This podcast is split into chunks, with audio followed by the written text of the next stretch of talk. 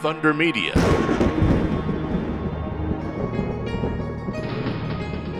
On this edition of Inside Motorsport, we look back at the Tailem Bend round of the supercars.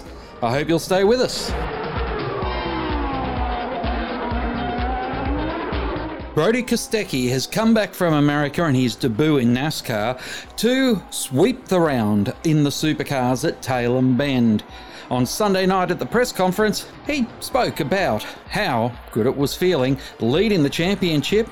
I think you sort of think about it all the time, but um, I sort of just jump in my car and do my job. Um, you know, the results, if you have good results, the championship, you know, looks after itself and pretty excited going to Enduros to, you know, share the car with David Russell, who's done a fantastic job for our team in the last two years. And, uh, you know, we got two, two days coming up that he's going to be driving the car and, and um, so, yeah, it's can't wait for Enduros and honestly pretty excited to be back at Sandown too. Yeah, it's obviously pretty awesome. Uh, we've had a fantastic year so far.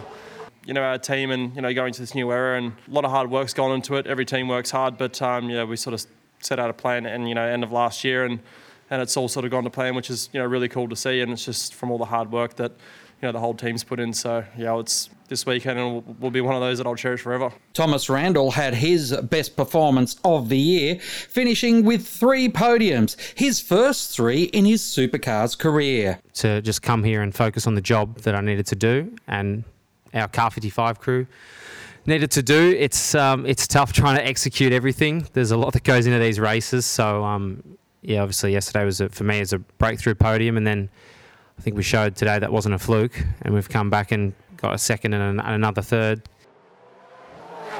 I mean, I guess yesterday was nice to get that off my back. You know, it's it's been a long time coming trying to get a solo podium. So um, yeah, I was probably a bit more relaxed today, and uh, you know, just concentrating on what I needed to do. And yeah, it's a nice way to lead into the enduros, and I'm looking forward to teaming up with Garry Jacobson. So far, we've got off to a really good start in our relationship. Had a couple of test days, been rained out a little bit, but he's had some good laps. He's uh, he's great to be around, fantastic personality, and we've spent a lot of time in the simulator uh, working on a few things, and um, I think it's going to be really good leading into Sandown. Cam Waters was third at the end of the weekend, and there was plenty of talk about what his future might be, knowing that Shane Van Gisbergen is going to NASCAR, and Brodie Kostecki has just come back from NASCAR. Interestingly enough, Cam Waters is about to go to America.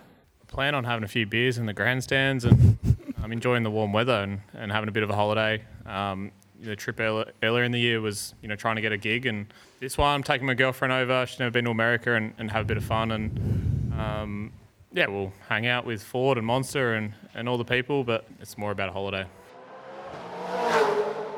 I'm sure I'll have my resume in my back pocket, but um, yeah, can't confirm or deny or talk to people. Brodie Kostecki, as I said, leads the Supercars Championship. The next round is in September, and it's the return of the Sandown 500, the precursor to the 60th anniversary of the Bathurst 1000. In other racing news, it was Callum Hedge who took out the pro class in the Carrera Cup, driving for Earl Bamber. We caught up with him. Yeah, thank you, Craig. It's uh, it was a pretty good weekend. We tested here at the start of the year. That was the only track I did a test day on, so um, felt really confident with the car and the progression we were going with um, the car setup coming into this weekend. And uh, we made some new changes, and they definitely paid off. Um, the car was a rocket ship from pretty much the moment we rolled it out on track, um, and I was super comfortable from lap one. Um, it was pretty good to get pole in qualifying, and then uh, got the penalty, but still managed to keep the trophy, which is pretty good. Just uh, got a grid pl- grid penalty, and then the goal was just to get a really good start and pretty much just try and win all three races. That was the goal. Um, I wanted the championship lead coming into this weekend, and um, to leave with a with a decent lead is, is very nice.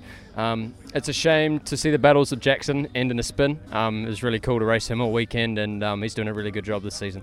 This season has been super competitive, multiple winners, and knowing that you're going to Sandown, Bathurst, Gold Coast, and then on yep. to Adelaide, what's your experience level with all of those three events?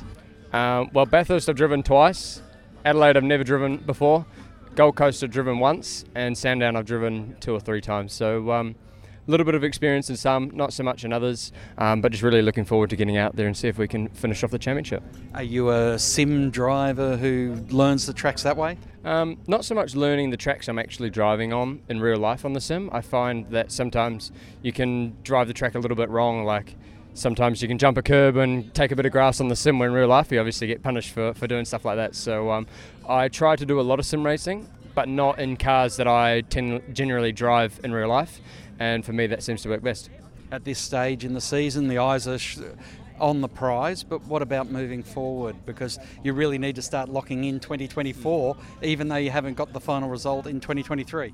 Yeah, for sure. I'm doing a double championship with a series in America and Formula Regional, and the prize to win that is actually uh, 600,000 USD to go and race in the Super Formula Championship. So that's one alternate option that I've got. I've got a pretty good championship lead over there, and um, obviously Porsche Carrera Cup Australia with the with the prize to go and compete in the Porsche Junior Shootout in Europe and possibly race Super Cup. But then also racing locally here in Australia, there's a lot of supercar teams looking and watching, and obviously half the half the co-drivers in the in the main game are I'm up and race against them. So it's it's good to be in front of a lot of eyes.